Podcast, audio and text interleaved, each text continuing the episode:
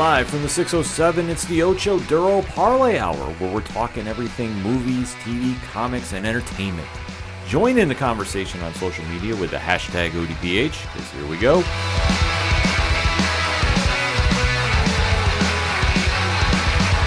Stepping around social landmines and dodging depression with self-medication. I'm dying to breathe. Welcome to an all new edition of the ODPH podcast, better known as the Ocho Duro Parlay Hour. What's happening, everybody? Thank you so much for joining us this week. My name is Ken M. Joining me in studio, as always, you know him. He's the co host. His name is Padawan J. Hello, hello, hello. Folks, we have a lot to talk about in the land of movies, TV, comics, and more. You are tuned into the entertainment edition of the ODPH, and we definitely want to interact with you. So make sure to swing by odphpodcast.com. Join in the conversation on our social media accounts. They're all right there on the front page. Check out Parlay Points. New comic reviews are up right there. So when you're going to the comic shop this week and you need recommendations, look no further. Because trust me, a lot of people are checking them out. So we're definitely doing some good things there. So we definitely want to give you some picks to go support your LCS this weekend. The directory, the classifieds, the TeePublic store, anything and everything that is the ODPH can be found at odphpodcast.com. And always remember on social media, use the hashtag ODPHpod. But kicking off the entertainment edition of the show, there is a perplexing, and, mm-hmm. and I don't use that word often, perplexing issue that was announced involving DC Comics, Warner Brothers Studios, Warner Brothers mm-hmm. Discovery. Mm-hmm. We need to dissect this. So, Pad, why don't you break down what is the big news shaking Hollywood in the comics? Yeah, so uh, this comes to us courtesy of the folks over at Deadline, where the headline reads, quote, Warner Brothers shelves Batgirl with no plans to release theatrically or on HBO Max. And the article reads, quote, even though Batgirl is in the final stages of post-production, Deadline has confirmed that Warner Brothers and DC Films will not be releasing the movie on any platform, including theatrically. This falls in line with the mandate put down by the new WB resi- regime to cut back on the feature films premiering on the streamer and deciding which films will be released theatrically and which will be shelved. And sources close to the project say word came down this week that Batgirl did not make the cut. The studio has also made the decision to shelve the Scooby Doo pick Scoob Holiday Haunt. The film stars Leslie Grace in the titular role, Brendan Fraser and Michael Keaton reprising his role as his Bruce Wayne part, and was expected to bow sometime in 2023. As for the exact reason behind the shelving, sources say the film did not fall in line with the new strategy being implemented by DC Films as well as HBO Max. The studio is looking to make theatrical tentpoles with budgets at 90 million plus, and from early footage seen, this did not fall into place with that model. Batgirl was green lighted at 70 at a 70 million dollar budget. The decision fo- the, uh, the decision follows several recent changes across company, uh, including major changes to HBO Max, with more expected with the upcoming earnings call later this week. The New York Post was first uh, first reported the Batgirl news. Close quote. Stunned. A little bit. Absolutely stunned by this. I can't remember a time, and please correct me if I'm wrong, that you had a movie that had this much of a budget, Mm-hmm. is in post production, Mm-hmm. and they just come in and go, nah, we're going to eat it. Yeah, I mean, there's I, with doing a quick, you know, Google search, and, and there is a Wikipedia list of list of abandoned and unfinished films, and and there have certainly been stuff over the years. I mean, the Wikipedia list for unfinished films, you know, has films from 1922, 35 through 37, you know, 1967. So there's been stuff over the years, you know, but nothing to the level of you know Batgirl where it's gotten announced and it's you know the budget and the crew and and this and they even got one for abandoned projects. You know stuff that just for one reason or another was was abandoned and not finished. So in a hashtag odph pod if you if you the listener can think of something that we're forgetting please do so you know but i can't think of anything that's ever gotten this far along in production that they've just decided yeah we're done That's the thing, especially in this day and age where comic movies are such a hot property.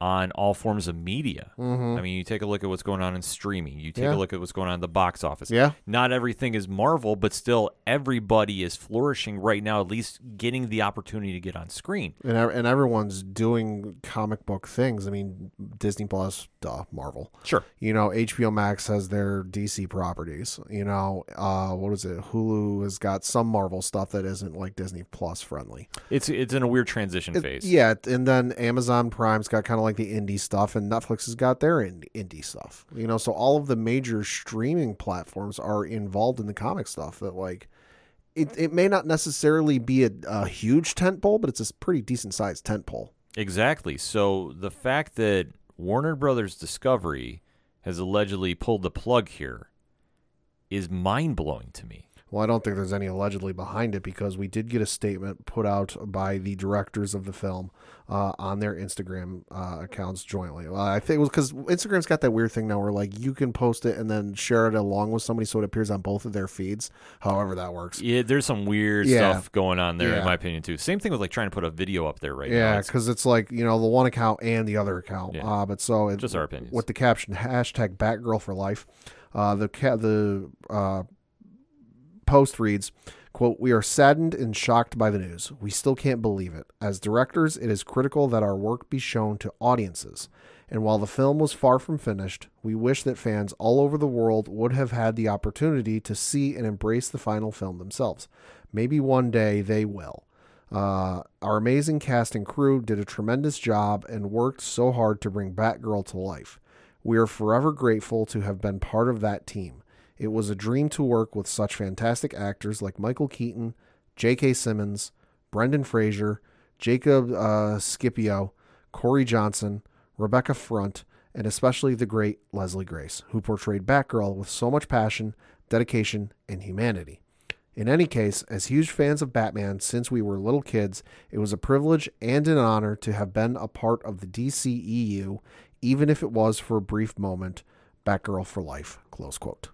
Yeah, I mean, there is so much going on with this film that to pull it like they are is, I'd almost say, like groundbreaking because Mm-hmm. never have I heard of a film with this much of a backing, Yeah. with this much of a fan base, because DC Comics is a very, very big fan base, Mm-hmm. to just go, we're going to write it off for tax reasons. Es- es- and And that's reportedly what it is. Yeah, is there is they're writing this off for tax reasons. Yeah, which is such a weird move. And I mean, this is uh, kind of playing into the hands of a lot of criticisms that Warner Brothers Discovery is, was getting online from fans Mm-hmm. for having a very lackluster San Diego Comic Con. Right, and well, maybe this is why. Well, no, you have to think about it. Since the announcement of this whole merger going on in May 2021, Mm-hmm. and then it became, I believe, finalized in April of this year. So, Yeah. like, now Yeah. everything's now fully come together. Yep. This has been something that fans have been very opinionated about. Sure. Because obviously DC Comics, Warner Brothers have a lot of properties that that has millions of fans all over the world. Mm-hmm. Seeing how their characters are getting treated and seeing the perceived lack of direction, which I think is the only way you can describe it, is a little bit alarming. Right. And I know that they have some stuff coming out Right. Obviously Shazam 2, Yep. Black Adam, Yep. Aquaman 2. Yep.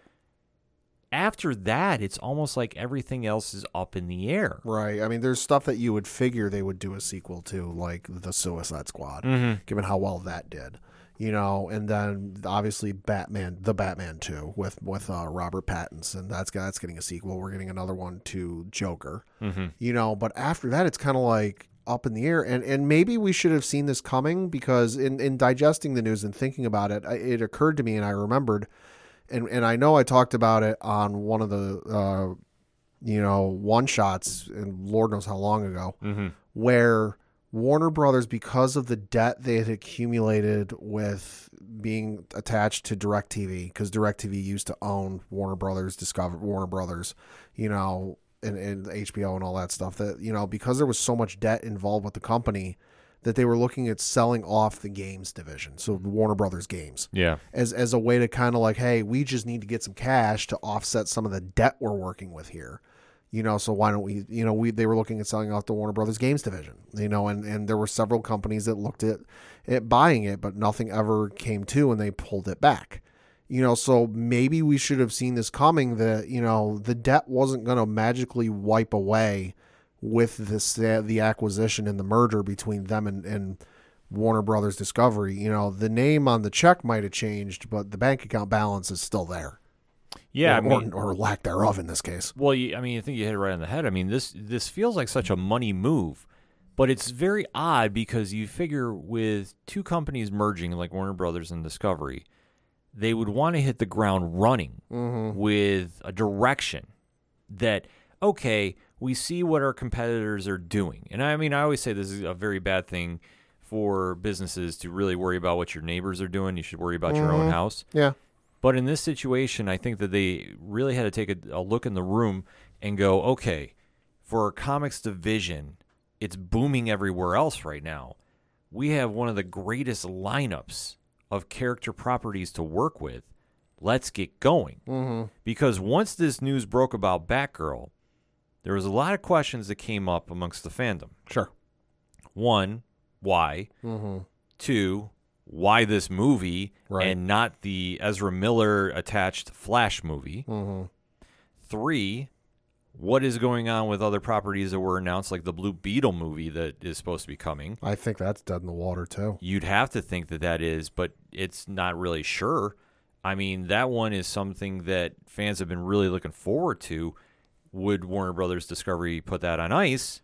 And then you have to think about, lastly, the live action shows on whether it's HBO Max or CW. Well, and the thing to know too is, you know, before you start your hashtags in your campaigns, which it would be admirable mm-hmm. if Warner Brothers Discovery does go this route of writing this film as a tax write off, they cannot release it in any way, shape, or form. Theatrically, streaming, television, physically, like on a Blu ray DVD. So short of you know some worker in in Warner Brothers Discovery getting real pissed off and deciding to leak it, a la the Deadpool test footage, mm-hmm. we will never see this movie or anything from it because they cannot release it Yeah. you know, which sucks. And I think the reason we haven't, you know, I think because I think Blue Beetle's in the same vein that like it's in post production, they're done filming.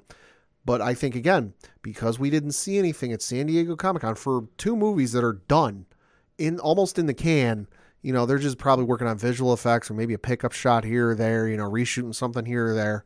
The fact that we didn't, with this news in mind, the fact that we didn't hear anything is at San Diego Comic Con is very telling. And I think the reason we haven't heard anything about Blue Beetle yet is it might be a little tougher for them because according to reports I've read from Deadline and Hollywood Reporter and Variety, this movie, this movie being uh, Batgirl, was only screened once, and it came back with like a, a score of like sixty or seventy, which isn't all that great when you're when you're doing a, a test screening for a movie. Sure. it- great if you're doing grade school, you know, test scores, but in terms of a movie, not all that great. You know, so they only tested it the one time. You know, so I think the reason we haven't had a decision yet or heard anything about Blue Beetle yet is it might be a little tougher. That, you know, it might look a little better to them. It might be testing a little bit better if they've done any test screenings. And it's not an easy choice for them, you know, but who knows? Yeah, I mean that's the question you have to ask too. I mean, I can't perceive a movie with the cast in Batgirl, Leslie mm-hmm. Grace, J.K. Simmons, Brendan Fraser, and Michael Keaton, to say the least, Right. Is really doing the levels of insert bad movie here. Right. I mean, you think about all the horrible comic movies, and trust me, There's a number of them. there's a lineage. Yeah. Pick and choose. Yeah. Can this movie really be that bad that's involved with that cast involved? It's tough to say yes, but it's possible. Sure. hmm Well, I mean, we do have kind of a little bit of maybe speculation or insight into why it got canceled, uh, courtesy of an article from the Hollywood, Hollywood Reporter, uh, which reads in part, "quote Batgirl was a casualty of new corporate stra- of new corporate strategy from Warner Brothers Discovery CEO David Zaslav." Uh, who opted to shelve the project in order to take a tax write down on the $90 million film, multiple sources tell the Hollywood Reporter. The film had been greenlit for around $80 million from the war- former Warner, Warner Media CEO Jason Kilar, who also teed up multiple DC projects for HBO Max that would be budgeted uh, more modestly uh, than a theatrical DC offering. Its budget jumped to $90 million due to COVID 19 protocols. Uh, for a time, according to multiple sources, Warner's uh, considered pumping more money into the, into the Batgirl to beef it up to a 2023 theatrical release. Another source downplays the notion a theatrical upgrade was seriously in contention, as from a script stage, it was conceived as a streaming play. Either way, when a very early version of the film test screened with temp VFX or visual effects and score, it landed a score in the low 60s and is believed to have only tested once. Film producers and executives have long noted test screenings are best uh, used as a gauge for whether audiences are engaged or disengaged at certain parts of the film, not as a final judgment call on a movie. For example, horror films that end up doing well are known for testing in the 60s. Batgirl's test score, which was a director's cut, is compared to the test uh, tests for the first It 2017, which wound up grossing $700.3 million globally, uh, as well as an early uh, test for the upcoming Shazam Fury of the Gods, both films tested in the 60s. Uh, so it's it's more and more confusing the more we read. Yeah, I mean, th- there's no clear cut answer of why. Like, if you really want to go about bad screenings out of the gate, you've touched upon some hits that have made money. Right. So this all goes to, in my point of view, where you have the merger of the company. They're trying to set an image. They're trying to get an identity. Mm-hmm. I don't think this is the right way to go. Well, and it, it looks like you know identity and image might be playing into it because the Hollywood Reporter article goes on to say Batgirl felt more modest than say the Batman, which had a production budget nearly 100 million dollars more than Batgirl, uh, with Glasgow, Scotland filling in for Gotham City. Warner's leadership under Zaslav uh, feared it would not deliver the spectacle DC audiences are accustomed to. Well, I mean, okay, But it's also a movie going straight to f- streaming, yeah. not a theater. y- listen, it's all produce, but that's apples and oranges. You can't make that comparison. I'm sorry. Mm-hmm. When stuff is geared towards different platforms, there is a different budget. Let's be honest. Right. Very few times, and I think the only one I could say maybe ranks with a movie budget is the one Lord of the Rings show coming to Amazon Prime. Right, but they're shoveling half a billion dollars. Right, right, that. but th- but that's my point. That doesn't happen all the time. no, That's that's that's really rare. That's a lottery ticket right there. But if you're looking in comparisons to streaming to theatrical release, yeah, there's going to be a difference in a budget. So you can't say that you're going to make everything the same. I mean, it's it's a logical idea to have, but it's improbable in method. You can't pull that off. Certain cases you can, but that's what gets you in a lot of financial trouble early. So trying to do that and, and try making that statement, I, I don't th- I don't agree with. I, I just think that that's just not going to happen. Right. Because you, you think about how this has worked out with like Netflix for say, like Sure. Ne- and Netflix has made a lot of theatrical movies for their streaming service, but has it really panned out in their favor? I mean, it's debatable. Right. I mean, I, th- I think that's a very honest statement. So for a new company that's not established like Netflix. Netflix, 'cause, I mean, let's face it, when you merge a company, there is some growing pains. This happens all the time. How you know how you're valuing things is just really interesting to see out the gate and and where they're getting this idea from that this movie was that bad. I mean, it's possible it could be. It, it Right. absolutely. I'm not saying it, it is, Right. but just the logistics of what we know about this. Well, and, and it just sounds like, and I and again, I further need to say, DC needs to get a Kevin Feige like person in charge. Absolutely. Figure out what the fuck they're doing because it sounds like it, it sounds like people are getting confused with some stuff, and even DC's getting confused and they don't know what to do because again, I'm going to go back to the Hollywood Reporter article, which says, "quote The death of Batgirl also hints at a diminished role for Keaton going forward. The actor who hadn't played the Dark Knight since 1992's Batman Returns was being positioned as akin to Samuel L. Jackson's Nick Fury in the Marvel Cinematic Universe." As an elder statesman who could pop up in multiple films and offer guidance. In Batgirl, he is said to have been at the center of a splashy action sequence. He also is a uh, he is also a key part of The Flash, the upcoming movie starring embattled uh, actor Ezra Miller that is due out in June 2023. Here's the key part. According to multiple sources, Keaton also filmed a scene for the upcoming Aquaman and the Lost Kingdom that test audiences found confusing, and it was unclear why Keaton's Batman was in this universe. Lost Kingdom was previously supposed to open before The Flash, which will explain Keaton's return. But last week, uh, Aquaman star Jason Momoa revealed that Ben Affleck was filming a scene as Bruce Wayne, suggesting Keaton had been replaced with Affleck's version of the character. Close quote. DC doesn't know what the fuck it's doing. It just wants to throw things together and hope it sticks. Well, I think that's been the problem they've had since the jump. I mean, that's something that we've been seeing since the inception of the Snyderverse. One thing we have to remember is when there was the boom of the MCU, there was a lot of copycats. Where DC was really playing into their strengths is they were doing self contained stories. The Nolan franchise of Batman. Right. Self contained. The Superman with Zack Snyder at the helm Right. was supposed to be the start of a shared universe because Snyder had a vision for everybody. Mm-hmm. Now, that being said, they really tried to speed through it with Right. doing Batman vs Superman, Right. which you merged too many stories together. It didn't hit as well as it, it wanted to. Mm-hmm. And then you tried forcing Justice League in there, Yep. which we always say this debate on this show. You can gear that movie towards a comic audience, but once you go to a movie theater, it becomes a pop culture audience. There is a very big difference. That's why the movie didn't do so well because you only geared it towards a very small percentage of moviegoers that are full blown comic fans in the comic shops every Wednesday picking up the new issues, talking it online. When you have a pop culture audience audiences tuning in because of the movie stars, not the roles, it's a whole different ball of wax. You need to take the time to explain those characters. Zack Snyder's Justice League did not do that. Right. And I know it became Joss Whedon's and there's reasons for it, sure. Sure. But still, the explanation was not there. The establishment of characters was not present. This is what Marvel did building up from Iron Man 1 to Avengers 1. Right. They've done the blueprint. Well, and I was just curious about this. Uh, so Iron Man 1 came out uh, in May 2nd of 2008.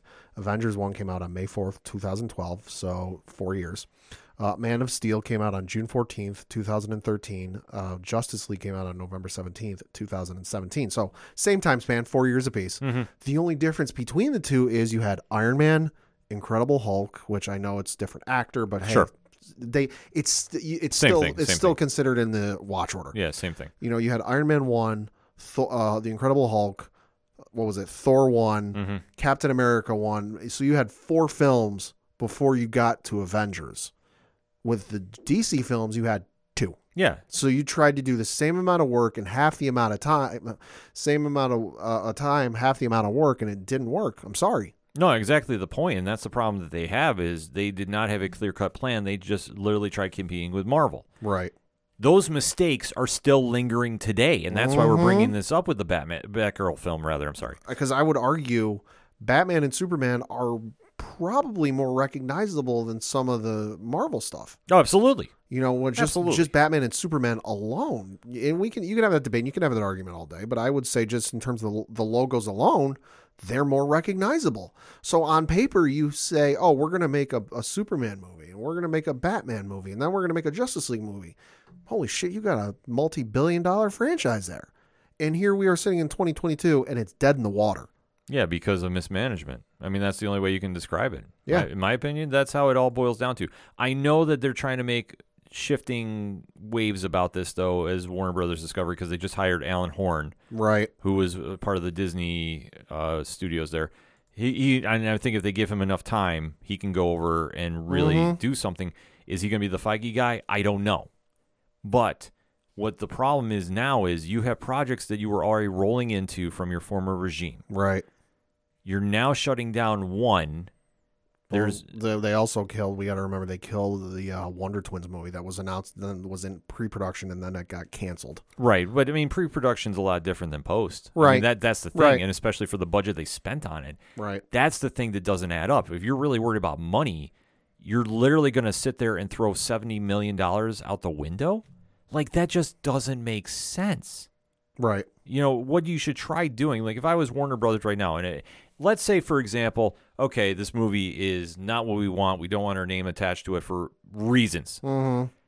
start shopping it around would you try saying that an apple tv would not jump at the chance to get some superhero content on their programming Only thing that I can see possibly being issue with that is the rights and who holds them and this and that, like the legalese with that. That's the only thing I see being an issue. right but if but if they could find some way to make that happen i mean that's what you got to examine because i mean just sitting there and, and doing a tax write-off of 70 million dollars is a very alarming thing for a fan base that wants to see new content, wants to see new characters.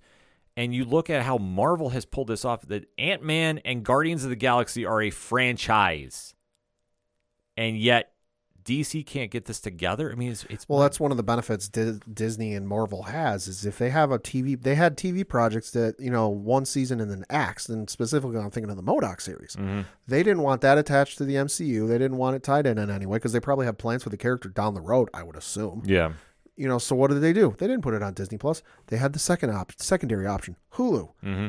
Warner Brothers Discovery doesn't have this option where, hey, we don't want this tied into anything. We got they just have HBO Max and that's it. Yeah, technically they have Discovery Plus, but do you really do, do you really see them putting something like that on Discovery Plus, which is all like HGTV, TLC, and all that stuff? Well, that's the question you have to ask now because I mean, there's a lot of rumors going on about the future of HBO Max. Yeah, And if the rumors are true, and we want to stress rumors, right.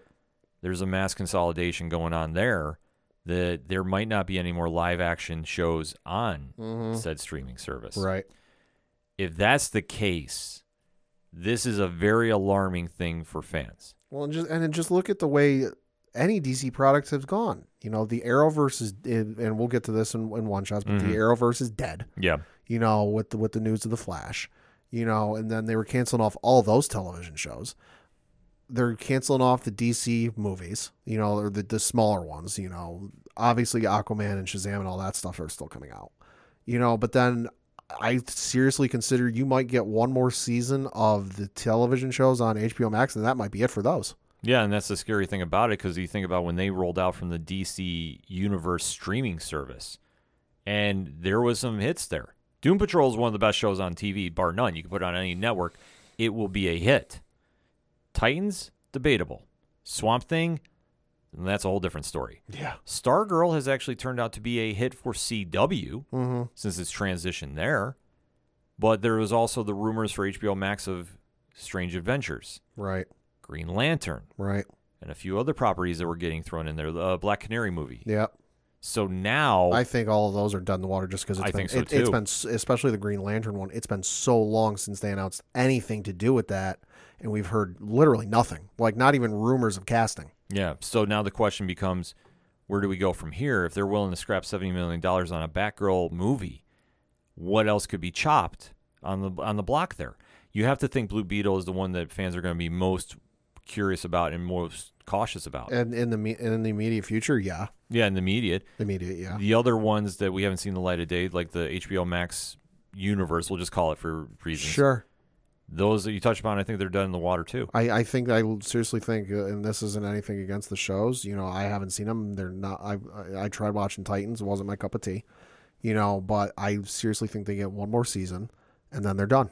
I I think anything that isn't the big budget films, done until they can get somebody in there and figure out what the hell they're going to do. Yeah, and that's going to be the problem that, that that Warner Brothers Discovery needs to address right now. Because right now, in terms of DC properties, DC is a sailboat in the middle of the ocean without any direction where to go. Yes. It's it's just let's do an Aquaman movie, let's do another Shazam movie, let's do a sh- let's do a Black Adam movie, let's do a you know a Batman movie that's not tied into anything.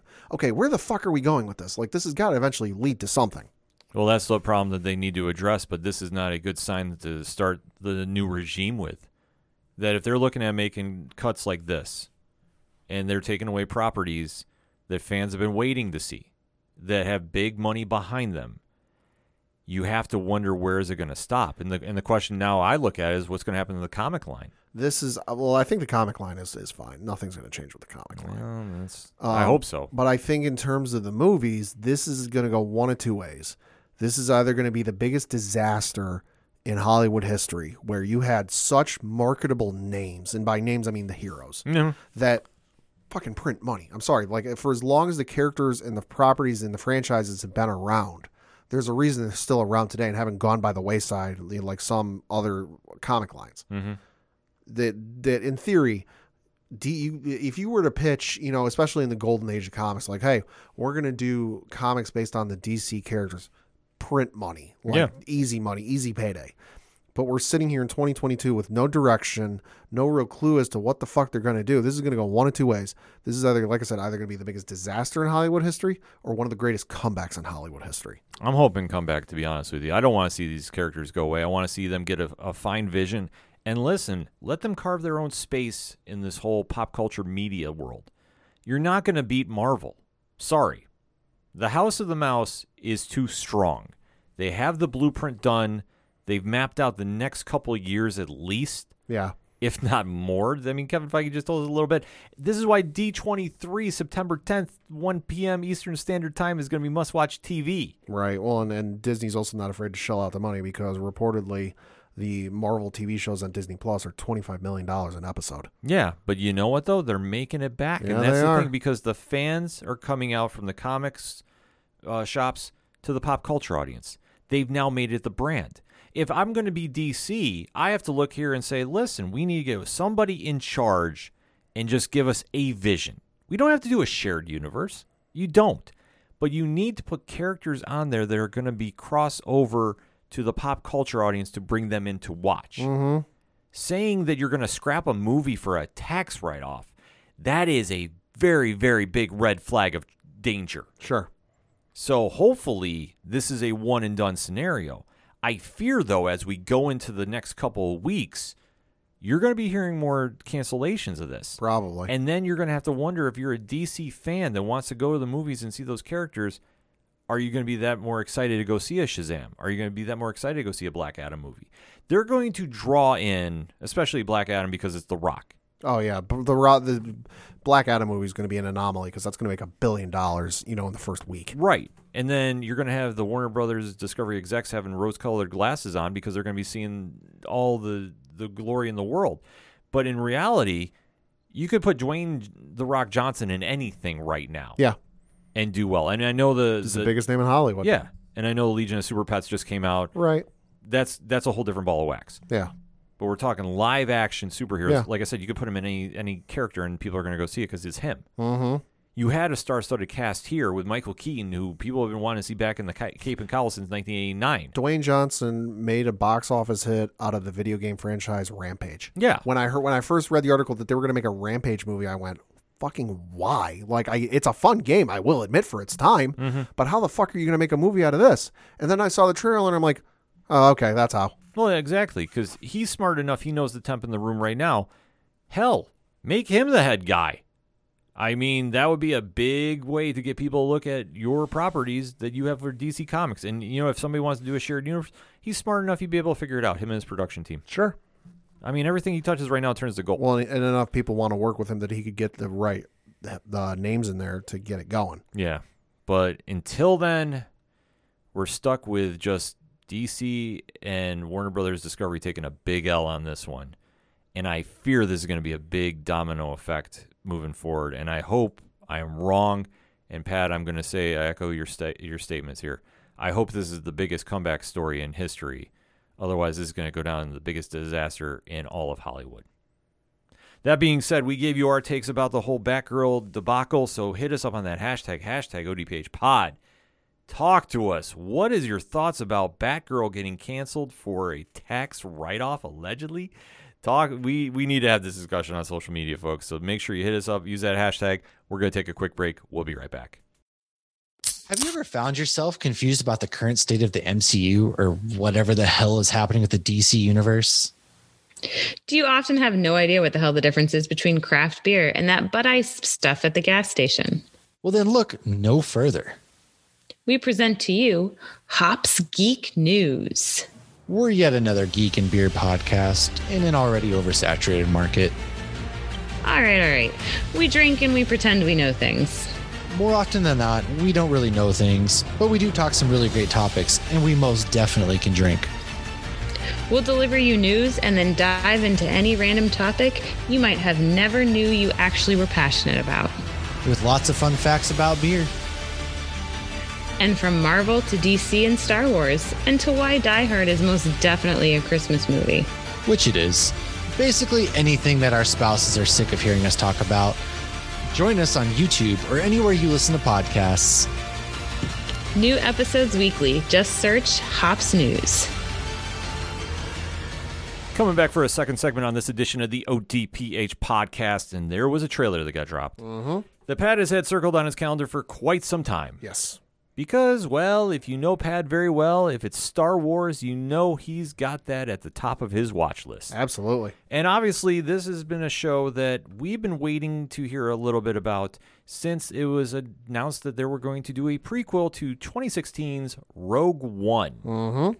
And Pat, what is this show? Uh, so this show, according to the description on IMDb.com, uh, says prequel series to Star Wars Rogue One. In an era filled with danger, deception, and intrigue, Cassian will embark on the path that is destined to turn him into a rebel hero. Uh, so this, of course, as as mentioned, is this prequel to the mega hit and arguably, well, no, arguably it is the best Star Wars movie Disney has done, uh, which came out in 2016. Yes, and that is Star Wars Andor. Now, this will be debuting on Disney Plus September 21st with a three episode premiere, which is Yeah. a little something different that we don't see from Disney Plus happen. Right. But there's a lot to digest in this, so we are going to break this trailer down. And if you're new to the ODPH, first and foremost, thanks for checking us out.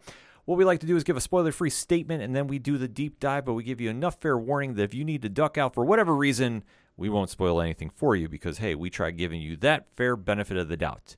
So, that being said, Pat, spoiler free statement on the trailer for Andor. Uh, looks really good. It looks like we're going to get some stuff filled in for what happened with Rogue One uh, and, and further into the Star Wars story. And I'm excited.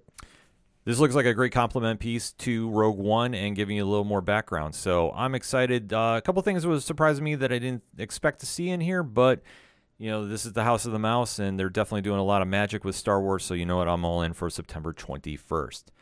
That said, in three, two, one, pad, talk to me. Looks really good. Like I said, I think we're going to get some of the political intrigue and, and stuff filled in for how we get from Revenge of the Sith into A New Hope. It's going to further fill in that little gap because it's a it's like a 20 year gap in between those films, you know, and there a lot goes on.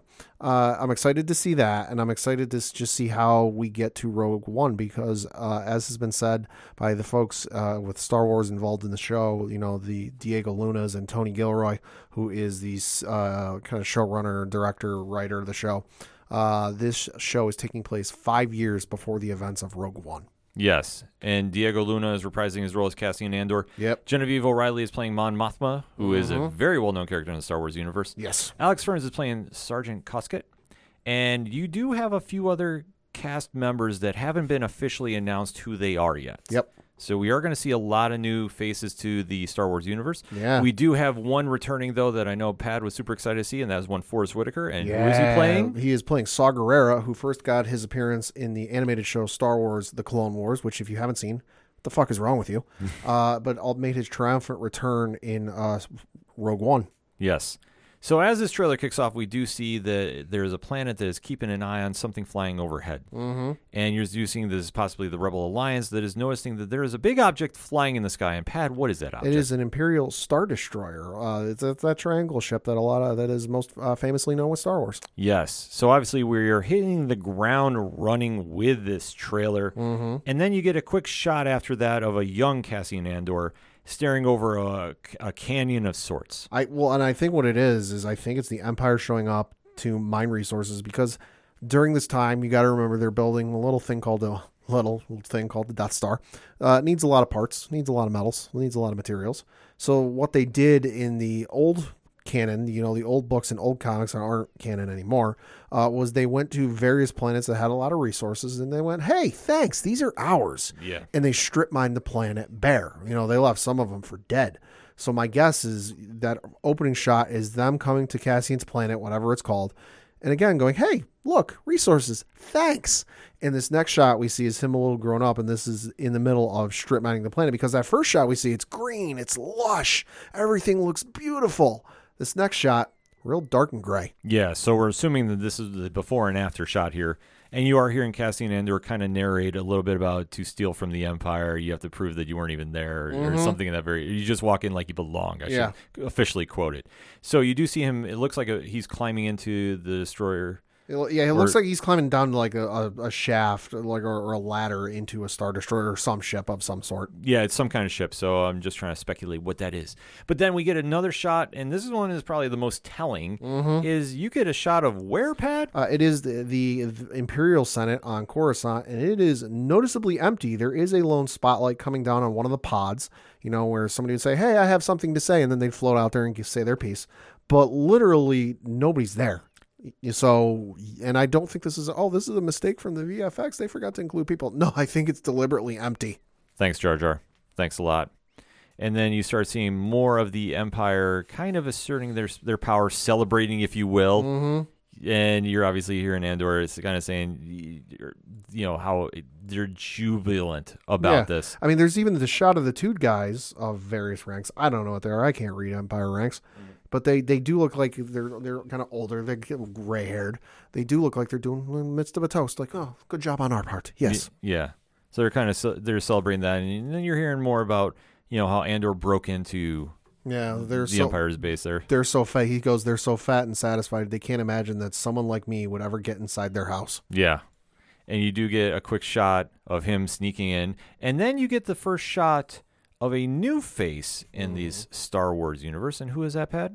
Stellan Skarsgård? Stellan Skarsgård, yeah, we, uh, we don't know what role he's playing, but Stellan Skarsgård uh, making his appearance in Star Wars. It's rumored the name is Luthen. So I'm not, don't officially quote me on that, but that is the working name that I've been able to track down. Mm-hmm. And you're seeing him have a standoff with Andor and basically trying to convince Andor to join his side. Yeah, he even goes as far to say, "Is the Empire's choking us so slowly, we're starting not to notice." Yeah. And then you do see another character. I believe that is actress Denise Gough. Uh, could be, yeah. But we're not sure. Like we said, there's a lot of new characters in this show that have not been identified for the characters yet. But you do see that she's walking with some Empire soldiers that are, looks like they're shaking down a town. Yeah. And you do seeing more starships show up and basically start. I would I say mining the planet? Is that a fair yeah, statement? yeah, that's what it looks like. Yes, where you do see Andor is kind of looking overhead and walking through the wreckage Yeah, because it does look like it's now turned into a scrapyard of some sort. So this is where he's going to get in his motivation of where mm-hmm. his character is going to go. So obviously i he's been having a lot of the standoff against Luthen, mm-hmm. and this is going to be kind of the driving force of the show, Right. which you know perfectly fine with. We do see another shot of Luthen getting off a spaceship of some sort, and he is getting basically approached by some, uh, dare I say, rebel forces. yeah. Some uh, definitely not a Rebel Alliance forces, but some forces that don't exactly like the Empire. Yes. And you do see Saw Gerrera say basically for the greater good, Mm-hmm. we're getting down to business. Yeah, Luthen says, "Call, call it what you will." Saw Gerrera says, "Let's call it war." And Yeah. and, and I think this is going to tie into what we saw with Rogue One, where they said initially initially on they were all right with Saw Gerrera. They really like Saw Gerrera, and I think this is going to show us that. And then obviously by the end of the season, probably uh, they're not really going to like him. No, they're definitely not going to like him at all. So then we do get another quick shot of some spaceships flying in, Mm-hmm. some other characters that we assume are part of the Empire, and you do see them getting off. So it looks like the Empire is making their move on this planet of some sort. Right. Like I said, a lot of moving parts going on with this. Well, and it, appears that they are at least aware. They're not totally hapless of what's going on because one person does say, you know, basically that like, oh, there's something going on out there. That like, oh, it's little pockets. So it does appear that they are at least somewhat aware that like not everyone's down with what the empire's doing. hmm So I think that's going to be a lying theme for this show as well, as we're seeing more spaceships aligning into uh, what can be presumed as a, a docking port of some sort. Yeah. And obviously, we're seeing more characters go around. A Dedra, I believe it is, uh, is talking and more or less kind of laying out the, the blueprint of what's going on here. Yeah. Because obviously, we're getting a lot of flashes going on here with uh, Andor's character and the Empire too. So Yep. there's a lot, Lot of con- bouncing. Yeah, a lot of bouncing going around. So it's a, a little bit of confusion of what is going on with that. So a lot of stuff is, is getting kept very close to the chest here. Yeah, So I, yeah. and I do like that with the trailer. Like I said, just because to be a little confusing about who's doing what here, because you do see the Empire is basically calling their shots, and the rebels Mm-hmm. are trying to fight back. Well, they got they got to play close to the chest because it's one of those stories that, like, unlike you know the up the upcoming Ahsoka series, where we don't know where that character is going. Mm-hmm. We know where this character is going. We know what happens. You know, so that's the thing they got to be careful with is they don't want to tip their hand too much. Yeah, so like I say, it's a lot of jumping around, so we're just trying to still speculate about who's doing what here. But you are seeing there is more characters getting shown here, Pat. Yeah. And what what is the vibe you're getting from this scene? Uh, I'm getting the vibe that it's it's uh, Stellan Skarsgård trying to wheel and deal and, and do some stuff because I really think we're going to start to see, you know, because when we saw the Rebel Alliance in Rogue One, they were already a thing. They were already kind of established. They were on Yavin Four, you know, and there was supposed to be at least kind of the fruits of it in Revenge of the Sith. If, if you read the novelization, those bits are there. Uh, they were cut from the movie uh, in in Revenge of the Sith, but you can find them on the deleted scenes. What I think we're going to get is we're going to get some of those plot points inserted back into this story because, as I said, this this season does take place five years before the events of Rogue One. You know, which, in case you did know, backs its ass right up to the freaking beginning of A New Hope. You know, so I think, like I said, we're going to get some of those because nothing with Star Wars is ever thrown out. It's just simply reinserted someplace else uh, in the timeline. I think we're going to get some of those plot points that were cut from Revenge of the Sith in the formation of the uh, Rebel Alliance and how it came to be in this show. And one thing too to point out, it looks as there's a flashback sequence with Luthen as well too, because he has more hair, it's more wavy. Mm-hmm. Yep. It's not the shortcut he has. So maybe there's a lot more history between him and Andor's character than we know about. Hmm, maybe. So that's something to keep an eye on as we move forward too. So this is a situation where Luthen is definitely working some magic here, and, and like I say, they do show that flash shot of him with short hair flying in a star cruiser too. Yeah. So lot of things to keep an eye on for here. So there is going to be some time jumping, which mm-hmm. I think is good. I think is bad, but it can definitely bring up a lot of confusion, especially if you're not too familiar with the Star Wars mm-hmm. universe. But then we get a very big introduction and the one seat that's in the cabinet, if you will. And Pat, who is that? That is Mon Mothma, played by uh, Genevieve O'Reilly, uh, who did play the character in Rogue One. Uh, she is an Imperial senator, uh, featured in a couple episodes of Clone Wars. Was supposed to be in Revenge of the Sith, but it got cut because reasons. Uh, but she does say in the trailer, as long as everyone thinks I'm an irritation, there's a good chance they'll miss what I'm really doing. And uh, in case you didn't know, she is one of the founding members of the Rebel Alliance. So she's trying to, you know, kind of like uh, with uh, uh what was it um Bail Organa in, in Revenge of the Sith, where he's like, "Oh, I can still be an irritation from inside. I can still cause some having cause some mayhem for my sake." She's doing the same thing. Yeah, so she's a character to definitely watch. And we do see a little more characters jumping around. So there is a lot more action sequences going on. And like I say, this goes back and forth with Andor's character because a lot of the shots that you're seeing with him and the people around him, you can de- definitely tell by his beard mm-hmm. or lack thereof, like they're time jumping Yeah. quite often with him. Yeah. And basically, how Andor is saying he's tired of losing, and you're doing seeing like a free fall off the side of a dam. Yeah. You're also seeing him break in, and it looks like they're he's trying to free somebody from the Imperial Mm-hmm. Imperial Guard. Also, somebody is getting some surgery done. Yeah, I gotta admit, thought that was Maz Kanata for a second because if you pause it and and you look at it, it kind of kind looks, of looks like him. kind of looks like Maz Kanata for a second. I had to do a double take. Wait, that's not Maz. No, but that's going to be somebody who's getting drilled with something. You're seeing more of the rebel soldiers are fighting back, and just really getting a lot of that Star Wars vibe too. Andor is flying a ship of some sort. Some of the visuals in this trailer are fucking insane. Oh yeah, no, they definitely spent a lot of money to make sure this looked right and it has that big fight feel to Uh-huh. it, which is what you need if you're going to be doing this story justice.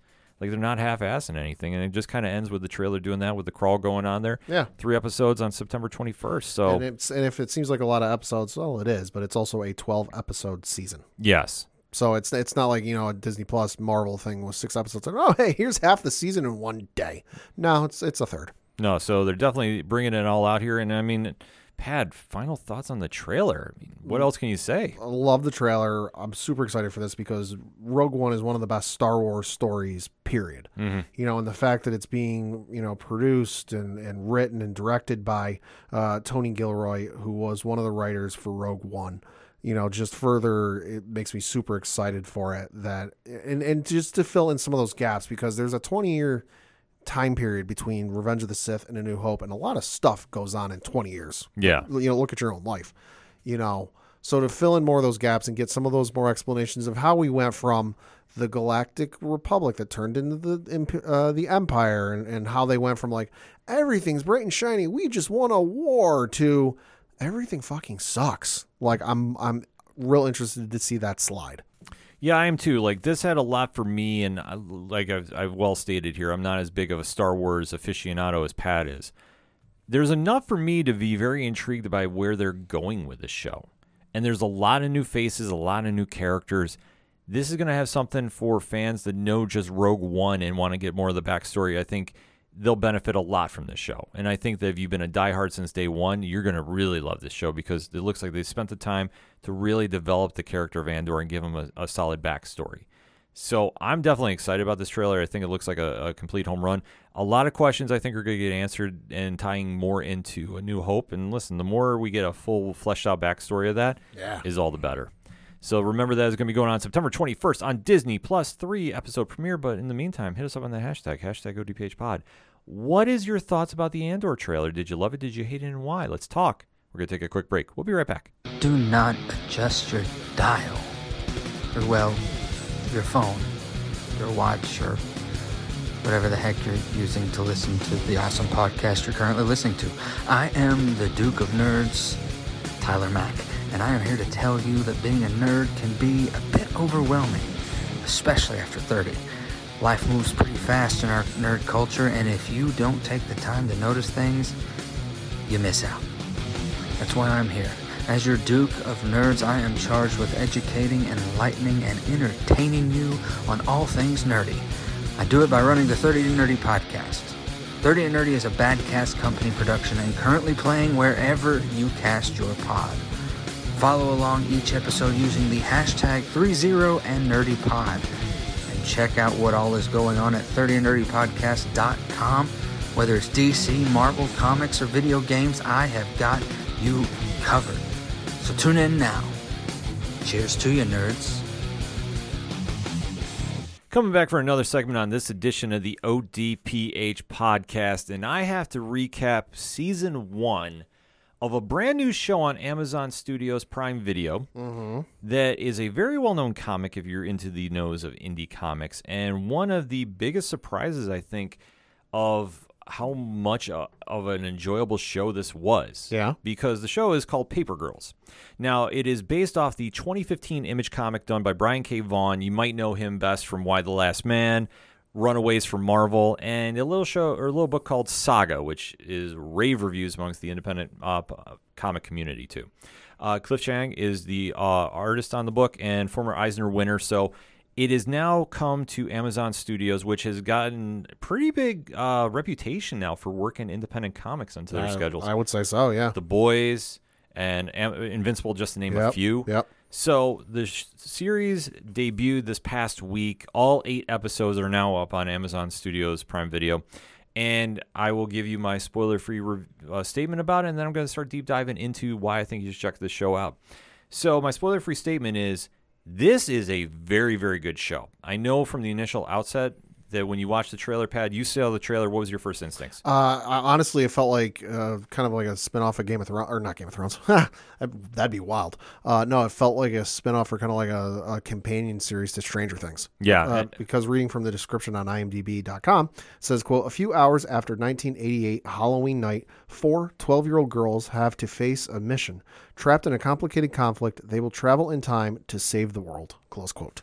Yeah, I mean, it kind of gives that vibe to the pop culture audience. Mm-hmm. But if you read the comics, it's a different story. And when you watch this show too, it it has that similarity just for like a quick hiccup. Sure. Because once they get into the story itself, the acting is very spot on, especially for the the four leads that are so young in age too. The lot of the stuff that they handle is just exceptional work Right. for their characters, uh, two especially. And then the rest of the cast really balances it out with the overall story that's going on because where Stranger Things dives into more of the supernatural aspect with the upside down and and the characters come here. This has a lot to do with time travel. And it's one thing with a show of time travel that we've documented many times on here and time travel can be messy. It can be confusing. It can be confusing. I, w- I will say this. The show did a really good job not to confuse too much. Okay. So when it does its jumps, it makes sense and you understand what's going on for the most part. And it's been highly enjoyable. Like I said, the acting was spot on. Very excited to see where they're going from here. And I think if you haven't checked the show out, you definitely need to. So that said, in three, two, one. Damn, this was a good show, Pat. Oh yeah. This was a very, very good show. Because, like you touched upon, it stars four paper girls in the 1980s, 1988 to be specific.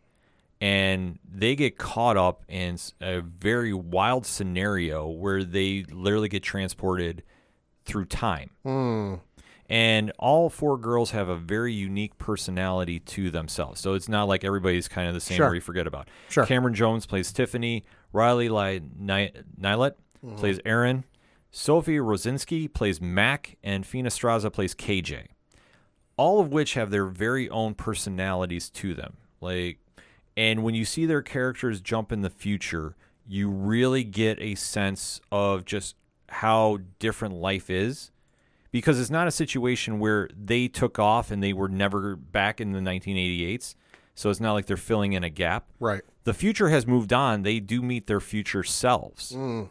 which is kind of a wild scenario as well. Which is often something in time travel they advise you don't do. Right. But when they start doing this, it's a really interesting dynamic because this is where you'll see in the trailer too, Ali Wong's character is actually the future Erin. So when they kind of run into each other, it's kind of this weird like, what are you doing here? What is this? This is my mm-hmm. home. Like and you start getting the back and forth. And you start finding out how each girl's future turned out. So it's a very interesting play that is going on here. All the while, they do have a rogues gallery that's kind of after them because there's two siding forces that are kind of pulling everybody here. There's one group that is really trying to right the wrongs of time travel. And that kind of ties into Nate Corddry's character, Larry, who's uh, fighting for the resistance, if you will. And then you have Adina Porter's Prioress, who is working with Jason Mantzoukas, and I mm-hmm. apologize if I messed the name up, grandfather, who basically say things happen for a reason. You can't really change them. You don't want to go here. So they're basically hunting down the girls because they're trying to figure out how did they jump in the time and, and get Right. caught in the future. But where this show really just goes into a very cool direction and really kind of finds its voices once they get to about like episode four or five Sure. this really kind of gets to see where everybody really grows here because two characters really start having breakout moments. And the one character which I, I thought really kind of stood out from everybody else is Sofia Rosinsky's Mac Okay. because she's more of like the the tough growing up not mm-hmm. not as as well off as everybody else Sure. And you see when her character and like i said we are talking spoilers at this point gets to the future when they jump into the 90s she finds out that she actually dies Mm. that she winds up getting brain cancer so that is such an emotional hit for her because she winds up going to see her brother who's her death inspired him to get his life together and that was very Right. successful and she is just sitting there going like oh my god like you know and, and you got to imagine being a 12 year old kid hearing Yeah. that you die four years later Yeah. how does that mess with you I mean, it's one of the classic tropes you see with television and like time travel stuff. Like, what would you do if you knew when the end was coming? yeah and then she basically reconnects with her brother who they never had a great relationship but she convinces him like hey i you know i'm your sister and you Yeah. see like the bonding and all like the emotions that you have when you when you you're growing up and, and things are not good where you are to now that you're seeing how you're in a successful family Yeah. and you have a home and like the, the brother didn't want her to go and, and you see just like the change of dynamic until ultimately she has to and there's a moment that you'll see like and i thought sophia just absolutely knocked the scene out of the park. Mm-hmm. You see her just start crying as she's riding off because they have to escape because mm. Prioress is chasing after him. Right. She has to leave because Prioress is hunting everybody down that comes into contact with him Right. because she's working for the old watch that is is trying to bring them back and basically say like you can't go back and fix things. So now it's Max this you know whole future is just ripped away from her. So meanwhile you, when you had Erin who made the connection with her future self and seeing how that plays out and that's a wild scenario too because when we talk time travel things get weird Yep. Thi- this gets weird in a hurry for her character ultimately, but it plays out very well. Okay. So, like I say, her and uh, like what I really like to do is for eight episodes, everybody gets their moments. So it's not like anybody really gets overshadowed. But this with the source material that they work with, it's a little crazy about how they pull this off. But I thought like for they kicked off with Erin, then they went to Mac, then they went to KJ's, who she winds up finding out that she comes out later in life. Mm. So that's and it's just a it's it's it's and they do this very tastefully and they do it very brilliantly. Where it's just you're seeing how she change, you know, how she just comes out later and and is like trying to deal with this at such a young age and seeing that portrayal. I thought that uh, Fina played that role absolutely perfectly, and I just and it was just to see it come to screen and they, and just how they handle it. I thought was very very well done, mm-hmm. and that's like another center, underlying theme going on as well too when she meets her future self and and goes and, and sees in that situation, and then for Tiffany's character, she finds out and she, and she's the one that really is kind of like almost like the leader of the group so to speak. Mm-hmm. She finds out that her future self is a dj and who actually w- failed out of MIT or was kicked out rather. Right. so she's like and she understands everything that's going on for the most part. So it's it's just this really cool dynamic that they're seeing as they're trying to find their way back and they're doing the time jumps to 2019 and then the 90s and and you see them just kind of bouncing around. Everything really makes sense. So you're never lost about what's going on because, and I'll even quote the art, the early review we did because we did have screener access to this from Amazon Studios. So shout out to them. That where they, it's really more about the four young actresses finding out about their their journeys more than the time travel. And you see these characters like really can thrown in your face, like this is your future, and can you you know can you really change time? and just how they're getting torn into this battle going on with the old watch and the resistance. I mean, it's a it's a really cool dynamic that they wind up doing. And it's just so interesting how they you see the jumping around with all the sci-fi aspects going on here too. Mm-hmm. Because it's never like anybody's over overstepping everybody else. Like there is breakout characters like I said, Mac and KJ's characters really have a lot of source material to work with that just kind of pop that, that just jumps off the screens. It's not to say that Tiffany and Erin's stories aren't up there as well, but you really kind of see how it just their stories kind of tie more into the overall story Right. than the indivi- than their individual characters, which I'm saying not a bad thing, but it's just kind of how it's done. But they really capture everything about the time periods they're in, and you never feel lost. Like that's the one thing I thought they did really, really well. Never at the point when I was watching the show did I think, oh, where are we? What's going on? Why are we doing this? Everything is really done right up to the music, to the vibe, to the the, the scenery around. Everything really gels together to to such a, a, a- really stellar degree that I was just completely like hooked line and sinker on the board with the show. And the only thing I would say maybe is a slight drawback, but it's nothing against the character, the actor himself, or just how he came across. But when grandfather shows up, Mm-hmm. The one that's the head of the old watch, he's kind of a quirky character in how he's written because most of the time you see him just walking around in like uh, a band T-shirt of somebody Sure. and he's just kind of like try he is the bad guy he does a lot of things overall that you know obviously you understand the temp in the room with him Yeah. but it just comes when he finally makes his appearance it's so like random Right. that I just it takes a while for it to gel by the last episode of the season one here it really kicks in about what he's all about but when you start seeing him uh, in the beginning and you see him obviously with Prioress it's kind of like an awkward reaction because you know he's a big bad, but you don't know why. And then how you see the evolution of Prioress's character too. I thought Adina Porter played her exceptionally well too. As you see that she's the bounty hunter trying to make sure to clear up any remnants of the four girls time traveling. Mm-hmm. it's a really interesting dynamic when they play this off. So when they get to the finale, and like I say, they do a lot of time jumping until when they get to the very end, where it seems like the girls are finally going to get home and they get displaced. So that's how we're kind of ending with season one. It all goes back to the strength of the characters, and I think that that's where it stands away from Stranger Things, because I know a lot of people made that comparison too. That this is just another Stranger Things. It's really not Right. because where they dance with it, this has such a sci-fi feel to it, and th- and there is elements of that as well. Like with time travel, there there is um some very cool robot moments, and I will leave it at that. Sure. but because I think that they come up very splendidly.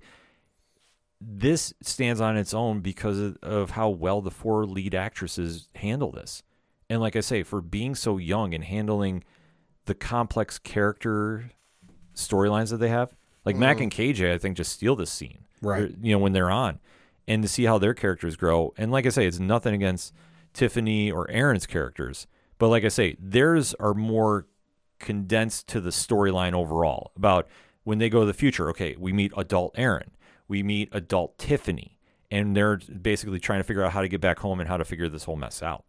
That's where their characters really grow, and when you th- when you put it all together for the story, it's a really wonderful thing. I think the writing is spot on with this. The acting is top notch, and never at a point did I think like, did I ever th- start thinking Stranger Things with this? It's just the early offset of the characters with this. But I think once it gets going, everything just shifts towards character drive. And I mean, I don't know about you, Pat. That's always something I like with shows Sure. because when you start messing with time travel too much, It's weird. it does. And how many times have, and we've talked about this many times, Doctor Who, Legends of Tomorrow. How many times when they do jumps like that are you lost in? Uh, every once in a while, you know, not usually, but sometimes. Yeah, I would say sometimes, but not so overwhelmingly, you know, that I'm, I'm completely taken out. There's been other shows I've been like, what the hell are we doing here? Right. This show really nails the vibe. It really nails the points. It does everything it needs to. And I cannot recommend this highly enough. I think that if you're looking for something different to check out, it definitely will be something that if you really sit through and you can get to like episode four, kind of like how I say with Game of Thrones. Mm-hmm. Once you get there and you start seeing the characters break away, because at first you see everybody has a different personality. You see Erin's more of a shy character because she's new. Yeah. You see KJ's more kind of well established because it, it appears that you know she's very well off. You see Camryn is kind of the the one that understands how everything's working in the in the group, and you see Mac is just of standoff because of where her character is. Right. But once these characters really start getting into a position where you really can deep dive into where they're each one's going in a direction, this show really takes off. And I can't wait to see what they do for season two. I really can't. So I'm giving you a very high recommendation. I don't like giving grades out, but I'm saying this. If you're looking for something to stream, Paper Girls is one that you definitely don't want to sleep on. I think that they have a lot of very, very scene stealing acting going on here that I think if you're looking for something to check out, only eight episodes. It's an easy binge watch. You can definitely do it, and then go check out the comics and see how it matches up. Because, like I say, an Eisner winner is nothing to sneeze at, and Brian K. Vaughan's work speaks for itself.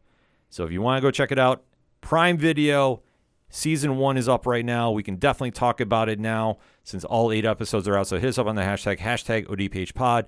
Paper Girls, have you seen it? And if not, why not? Let's talk about it when you do, because we got a lot to discuss. We're going to take a quick break. We'll be right back.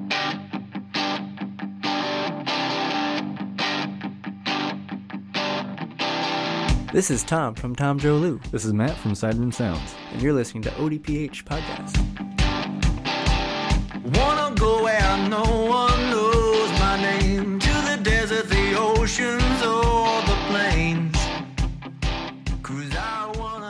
Coming back for the final segment on this edition of the ODPH podcast. Pad, what you got? Got a couple things to talk about. Uh, one of which is an early recommendation. Haven't seen it yet, but I'm going to when it comes out. Uh, this is dropping this Friday on Hulu, uh, and this is the film Prey, uh, which is the prequel to the Predator franchise. Uh, which the description of this reads: Set in the Comanche Nation 300 years ago, Prey is the story of a young woman, Naru, a fierce and highly skilled warrior. She's been raised in the shadow of some of the most legendary hunters who roam the Great Plains. So when danger threatens her camp, she sets out to protect her people. The prey she stalks and ultimately confronts turns out to be the highly evolved alien predator with a technically advanced arsenal. Uh, resulting in a vicious and terrifying showdown between the two adversaries. Uh, it is directed by Dan Trachtenberg, who you might know as he is worked on uh, one episode of The Boys in 2019, uh, one episode of Black Mirror in 2016. He also directed the film 10 Cloverfield Lane, which was fantastic. Uh, like I said, drops this Friday on Hulu uh, and currently on Rotten Tomatoes with 70 reviews in. It has got a tomato meter of 96%, Wow. getting rave reviews. So definitely going to be checking this out when I get the opportunity to, and I think you should too. Uh, switching over to some more movie news, it was announced that uh, Amazon Prime Video is working on a Roadhouse remake film. Interesting. And they're having Jake Gyllenhaal lead the titular role uh, for Roadhouse, but joining him will be the one, the only, the two time UFC champ, Conor McGregor. Really? Yeah, so this according oh, yeah, so this according to Deadline, which I don't know reads how I feel about that. which reads quote exclusive in what would mark his first acting job in a major studio movie. Two-time UFC champion Conor McGregor is set to join Jake Gyllenhaal in Prime Video's new reimagining of the classic 80s action pick Roadhouse. He joins a cast that already includes Billy Magnuson, Daniela Mel- uh, Melchior, uh, Jim. I'm gonna just uh, spell this name because I don't want to butcher it. G B E M I S O L A, uh, and then last name is I K U M E L O. Uh, Lucas Dominique Columbus, Bo Knapp, and Bob Menery. Doug uh, Liman is directing from a script written by Anthony uh, Baga- Bagarozzi and Charles Mondry. Joel Silver is producing for his company, Silver Pictures. J.J. Hook, Allison Winter, and Aaron Auch will serve as executive producers. So we're going to get Conor McGregor acting. Oh boy. I don't know how I feel about that to be honest. I, like I am so mixed because Jake Gyllenhaal is going to be the one beating him up, Yep. and yeah, like that. Like I I, remember the old Roadhouse. Like Yeah. the fact that we are doing remakes. I, yeah, Yeah. it's like sometimes you just got to leave it alone. But th- this one, I don't know, could be good bad. Mm-hmm. off the offset, this could be really good bad. Yeah. Uh, also, movie news. It was announced amidst all of the DC gloom and doom uh, that, according to Deadline, Joker Folie à Deux will re- premiere on October 4th, 2024. Director Todd Phillips uh, co wrote the script for the Joker sequel, uh, with star Joaquin Phoenix set to reprise his role as Arthur Fleck, the man who became the Joker. Also rumored to be joining the cast is going to be Lady Gaga, uh, allegedly uh, playing the role of Harley Quinn. This that all whole Lady Gaga thing is rumors and nothing is confirmed. Yeah, this whole sequel thing, man. I I don't know. Like I've heard it's a musical. I've heard it's going to be X, If Y, it's a and Z. musical, that's gonna be fucking wild. Yeah, like I the the fact that we're going back to this universe, like whatever you want to define it as, is just weird.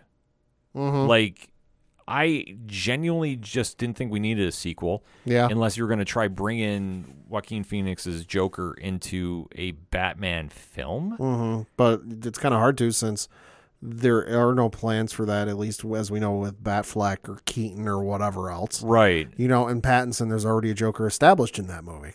Yeah, so like the fact we're going back here, it's it's odd to me. Right. It's just really really odd. Yeah. Switching over to some TV news, it was announced earlier this week uh, that The Flash will end its up with its upcoming season uh, nine on the CW.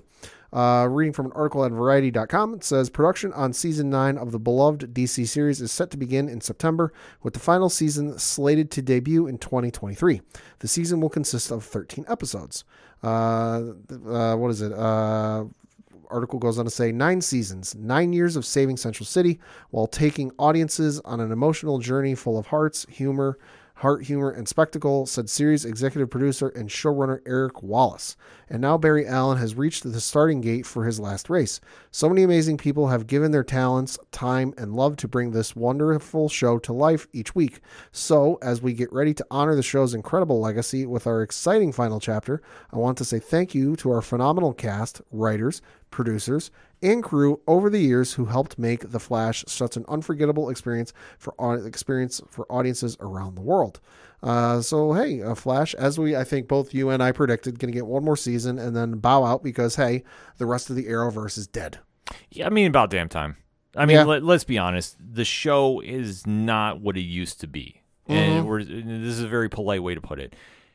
Uh, when you try messing around with the formula a little too much, and obviously to get this long of a TV show with superheroes, it is tough. Yeah, I think that it's time though. Like when you watch the show now, it's Mhm. just It's kind of running on fumes. yeah, you can you can definitely get that vibe from it. And it's, Yeah.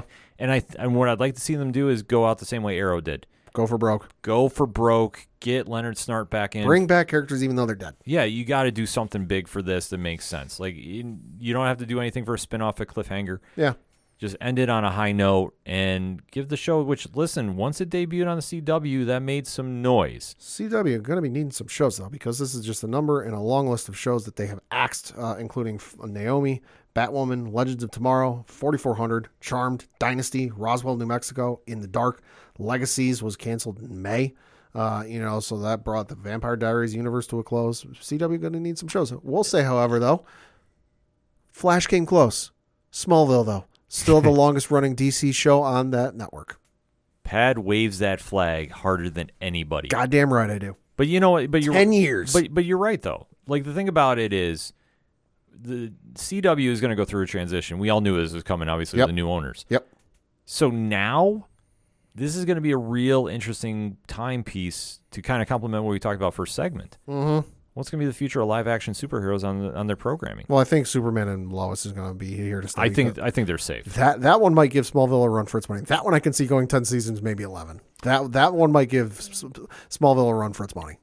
Yeah, it's I can I can see it. It, it's real crazy how they they're going to be able to swing this, but I think they can definitely do it. So Absolutely. interesting to see. But you know, Flash, uh, let, let start the race already. Let's get this over with. And then lastly, and certainly not leastly, uh, there was an announcement with the upcoming Pokemon Scarlet and Violet video games, and this is unprecedented for Pokemon, at least the main the mainline games. You know, the the colored games, I guess you could say, because red, blue, yellow, gold, silver, that kind of thing.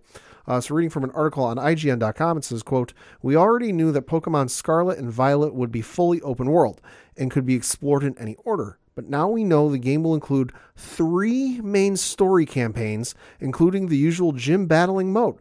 Uh, ru- gym battling route. Revealed in today's Pokemon Presents broadcast, we learned that journeys in the P- uh, Paldea region will begin with your character joining a school, the Naranja Academy in Pokemon Scarlet or the Uva Academy in Pokemon Violet.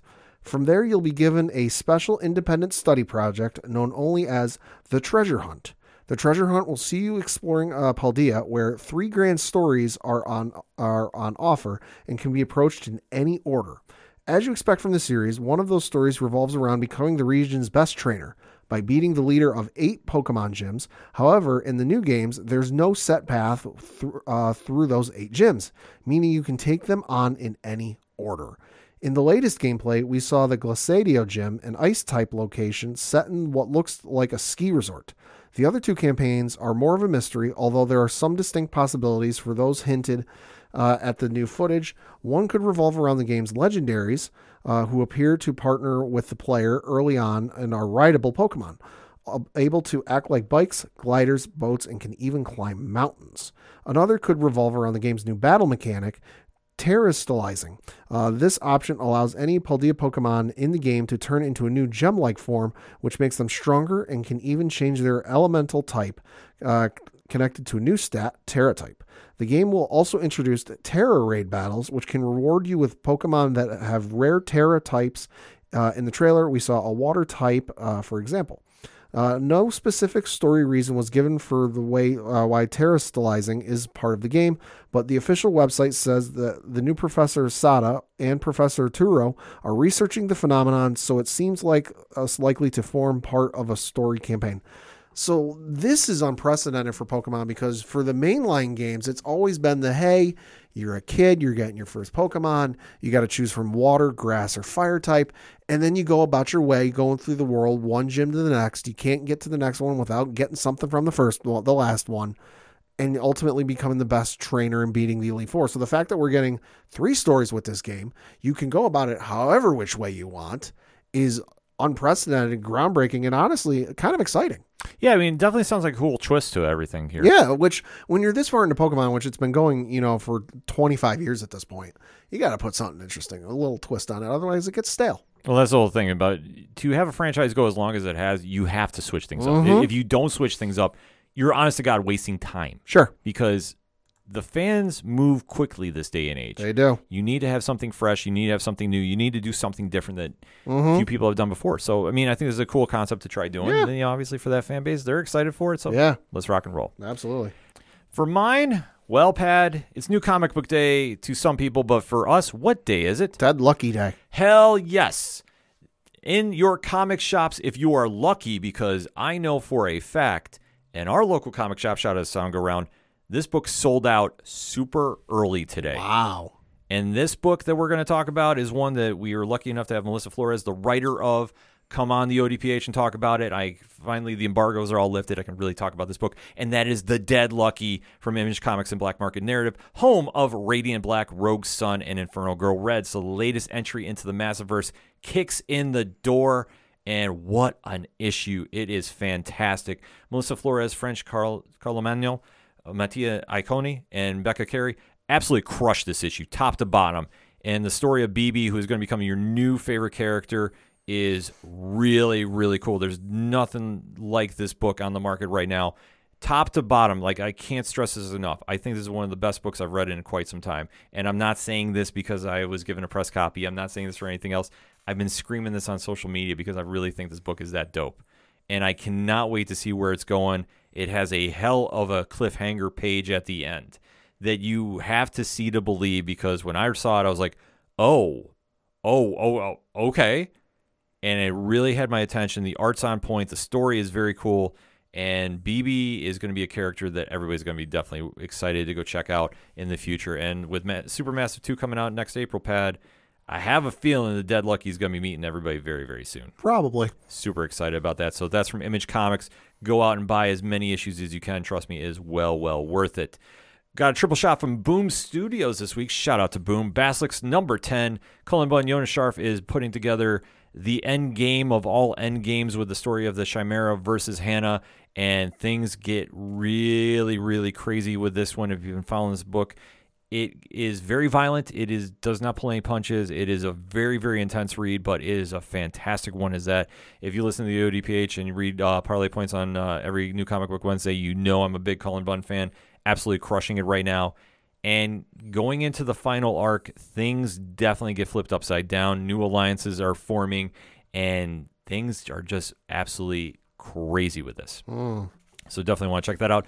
Once and Future number 28 is also dropping. Kieron Gillen and Dan Mora, probably the best comic artist in the game right now, are uh, have announced that actually issue 30 will be the last one for Once and Future.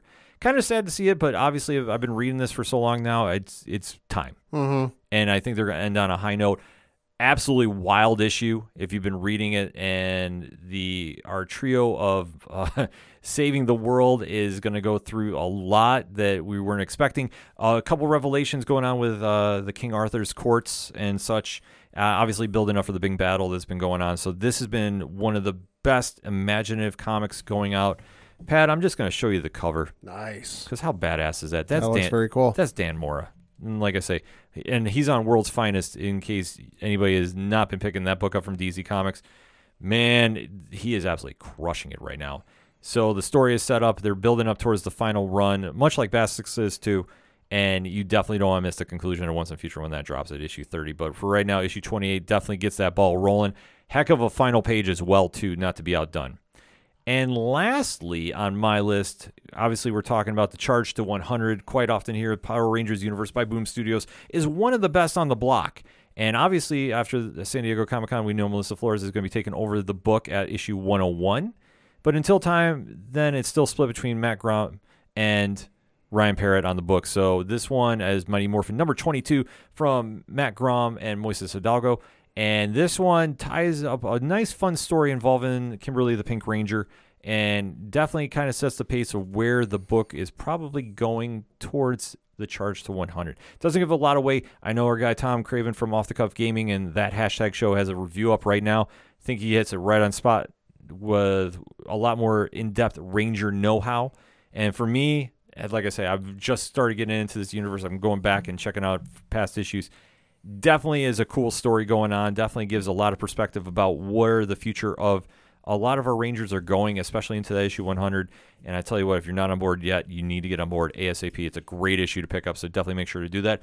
And get over to your local comic shops and go support them. They're putting in a lot of good work. If you need some recommendations, you can always hit me up. I'll point you to even some more comic podcasts, like our guy Brian Wayne from Cheers to Comics, and definitely steer you in the right direction to what to pick up for New Comic Book Day. So always go support your LCS every day and all day when you can, and go support the comic industry because hey, people are putting in a lot of good work as well. Pat, that said, the music usually you heard at the beginning of the show, that's Shout of the Robots. Mm-hmm. But we're closing again with our guys over at Second Suitor, which gave us their new single, Sometimes, off the brand new album coming out on August 12th, same day as Suitor Slam 2, where Tyler Reed, friend of the show, is tagging with his cousin, another friend of the show, Sean Carr, mm-hmm. taking on Axel Lennox and Garrett Holiday, plus a concert, plus comedy, I hear. There's a lot going on for $8 at the X. So if you want to get on board, Pad, where do you get ticket information? ODPHpodcast.com. Right on, Swing on over to music section. Check out everything going on with the second suitor. Doing great work. Shout out the robots Patreon is back up and running. And oh, I almost said what they gave away for for, oh, for uh, members. Uh oh. I know. Well, Julian would probably be cool if I said it, but I'm not going to say it. But that's why I say if you sign up for it, you can access it and you can find out why I went. Hell yeah! Thank you guys. I appreciate this. Also, go, go check out Tom Sholu. He's a friend of the show. He's a fantastic yard party. Floodlands. Brian Wolf, who is actually in the 607, I hear. Oh. And I hear he's playing some shows this week. So Yes, he when- when you get this podcast, you definitely want to go track him down and go see what he's doing because we're going to try making it over to go see him at least once. But Brian's got, definitely got that new EP out, so he's definitely going to be wanting to play some tracks for you. So definitely go support everybody that's on the music section of the show. Go support them. We got all their links for all their socials. That's what you need to do. Parlay points, like I said, we got new blogs up. So if you need comic recommendations, we got you there. Dre Driven's got a new uh, vlog about Harley Quinn on HBO Max. So that's going on too. Blogs Count Anywhere. We got a lot of blogs going on, and the subscriber numbers for those are through the roof. So thank you very much. Also, the directory pad. How many providers are we on now? Uh, 8,300. Oh, right on the money. That's awesome. I lose track of it because we're on so many right now. So if we're not on your favorite podcast provider, and you go through that whole list because we're on Apple Podcasts, Google uh, Podcasts, Spotify, Stitcher. I'm sounding like the promo, which you have to redo.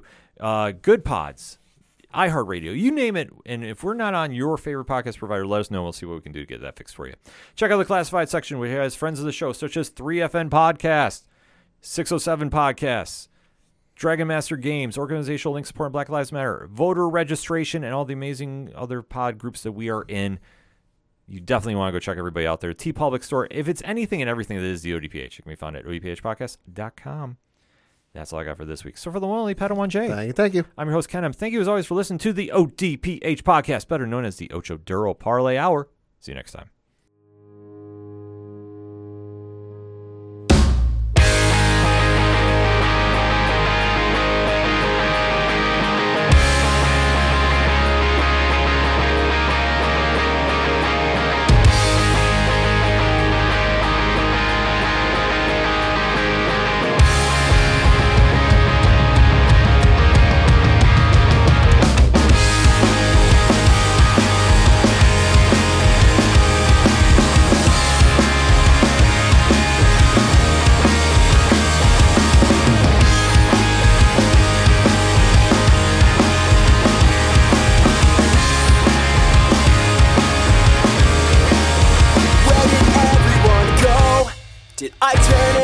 A ghost or am I dreaming